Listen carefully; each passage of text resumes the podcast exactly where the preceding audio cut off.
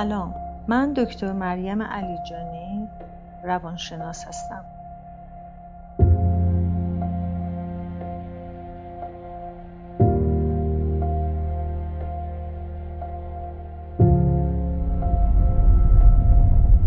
One thing that was very telling that Bob said, he said, All my life I've had more money than I could spend, and it didn't make me happy.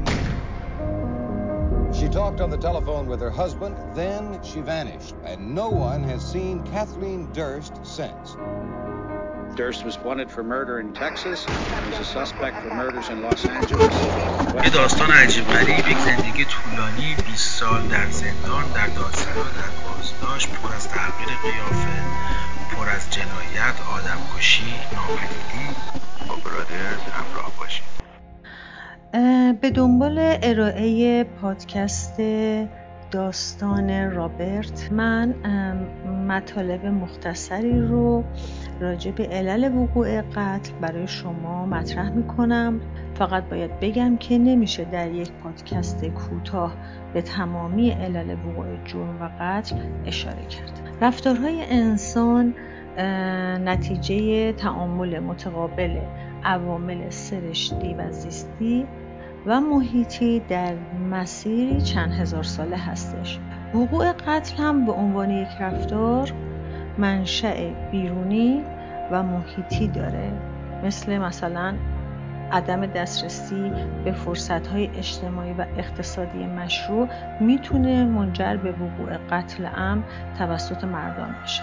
عمده ترین عوامل محیطی و بیرونی که می‌تونه منجر به قتل بشه عبارتند از نزاع و درگیری، فحاشی، اختلافات مالی، طلاق، اعتیاد، همنشینی با دوستان ناباب، دعوای ناموسی و غیره. هم می‌تونه منشأ درونی و روانشناختی داشته باشه. یعنی مجرم به دلیل فشارهای درونی به نوعی مجبور به ارتکاب قتل میشه که در این پادکست بیشتر به این عوامل درونی و روانشناختی خیلی مختصر می‌پردازم.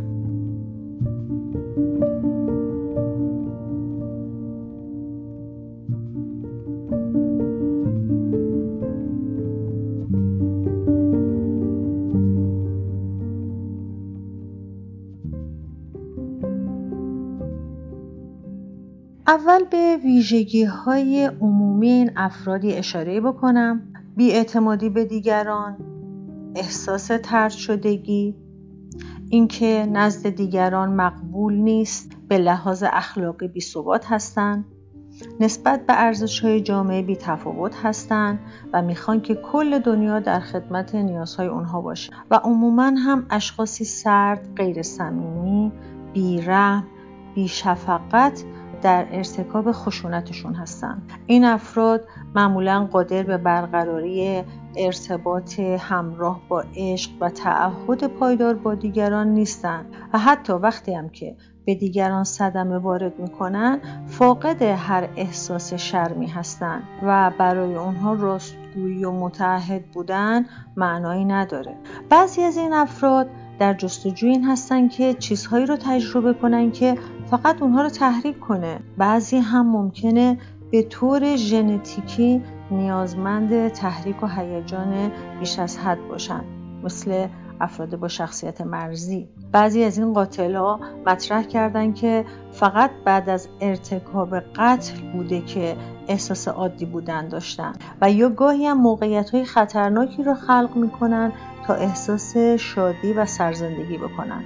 به طور کلی این افراد احساس بیکفایتی، حقارت شدید، تخیلات خودستایی و احساس دائمی تهدید نسبت به عزت نفس رو دارن و همینطور نیاز به قدرت و کنترل دارن که با قتل برآورده می‌کنن.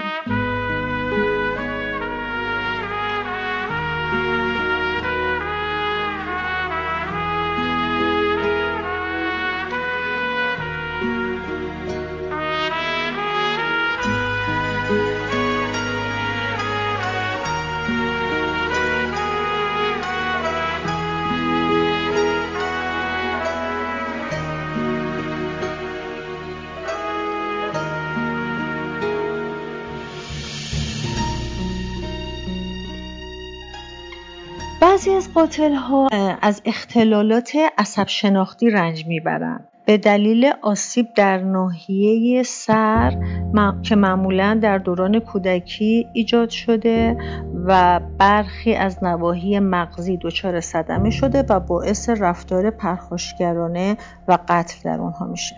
یکی دیگه از دلایلی که شخص مرتکب قتل میشه اختلالات شخصیتیه. به خصوص اختلال شخصیتی خودشیفتگی و اختلال شخصیت ضد اجتماعی. گاهی هم افرادی با اختلال شخصیت مرزی و اسکیزوئید که فاقد کنترل های لازم در مدیریت رفتارشون هستن دست به ارتکاب قتل می‌زنن. برخی از این قاتل ها هم از روانپریشی رنج می‌برن. در روانپریشی فرد با واقعیت ارتباط نداره یعنی ارتباطش با واقعیت قطع شده توهم و هزیان هم داره. یکی از این روانپریشی ها پارانویاس حالتی که شخص احساس می‌کنه که مورد تهدید قرار گرفته یا در خطر هست. مرتکب قتل میشه. گاهی خصومت و نفرت از یک جنس مثلا زن یا مرد می‌تونه باعث قتل بشه یا در ترد شدن از طرف یک مرد یا یک زن در بزرگسالی قاتل میاد. این موضوع رو به دیگران تعمین میده و بعد با اعمال خشونت علیه زنان یا مردان سعی در جبران اون حس ترد شدگی خودش داره. بعضی اوقات کودکی که شاهد بیبندوباری جنسی مادرش بوده تنفر از زنها در شکل می‌گیره که می‌تونه منجر به قطرهای سریالی زنان بشه.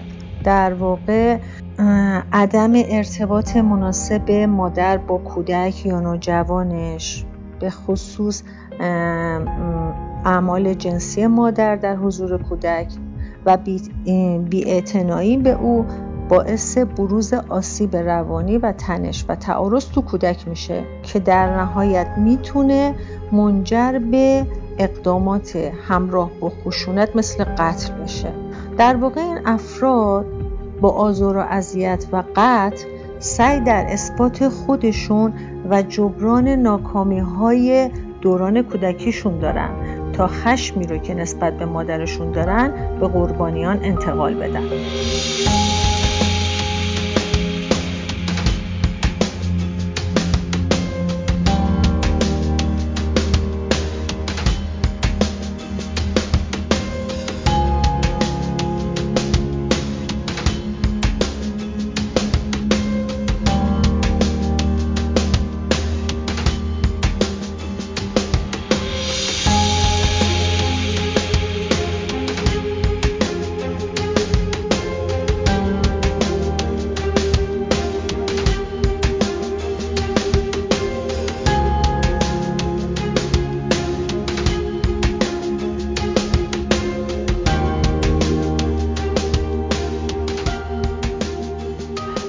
کلی این اختلالاتی که تا اینجا برای شما مطرح کردم ناشی از روش تربیتی والدین نسبت به فرزندانشون هست که روابط همدلانه با فرزندانشون نداشتن یا در تلاش هایی که کودک در حالی که در فرایند تفرده یعنی داره اقدام به دوری و جدایی از مادرش می‌کنه اختلال ایجاد بشه. در یک سنی کودک باید این فرایند تفرد رو پشت سر بگذاره اما متاسفانه به هر دلیلی اختلال درش ایجاد میشه. ممکنه ناکام سرخورده بشه احساس تنفر و خصومت رو در خودش گسترش بده و گرایش پیدا کنه به رفتارهای ناگهانی و انفجاری مثل قتل.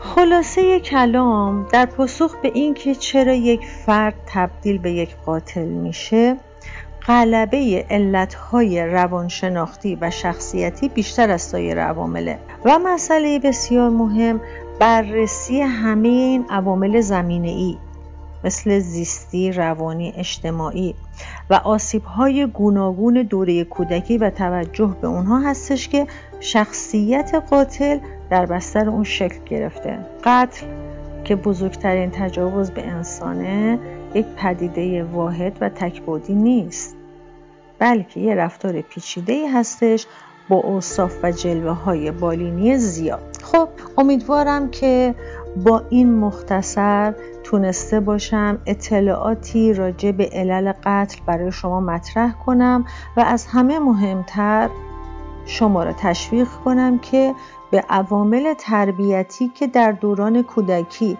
می‌تونه بستر قاتل شدن رو فراهم کنه توجه بیشتری نشون بدین. ممنون هستم از اینکه به صحبتهای من توجه می‌کنید. خدا نگهدارتون.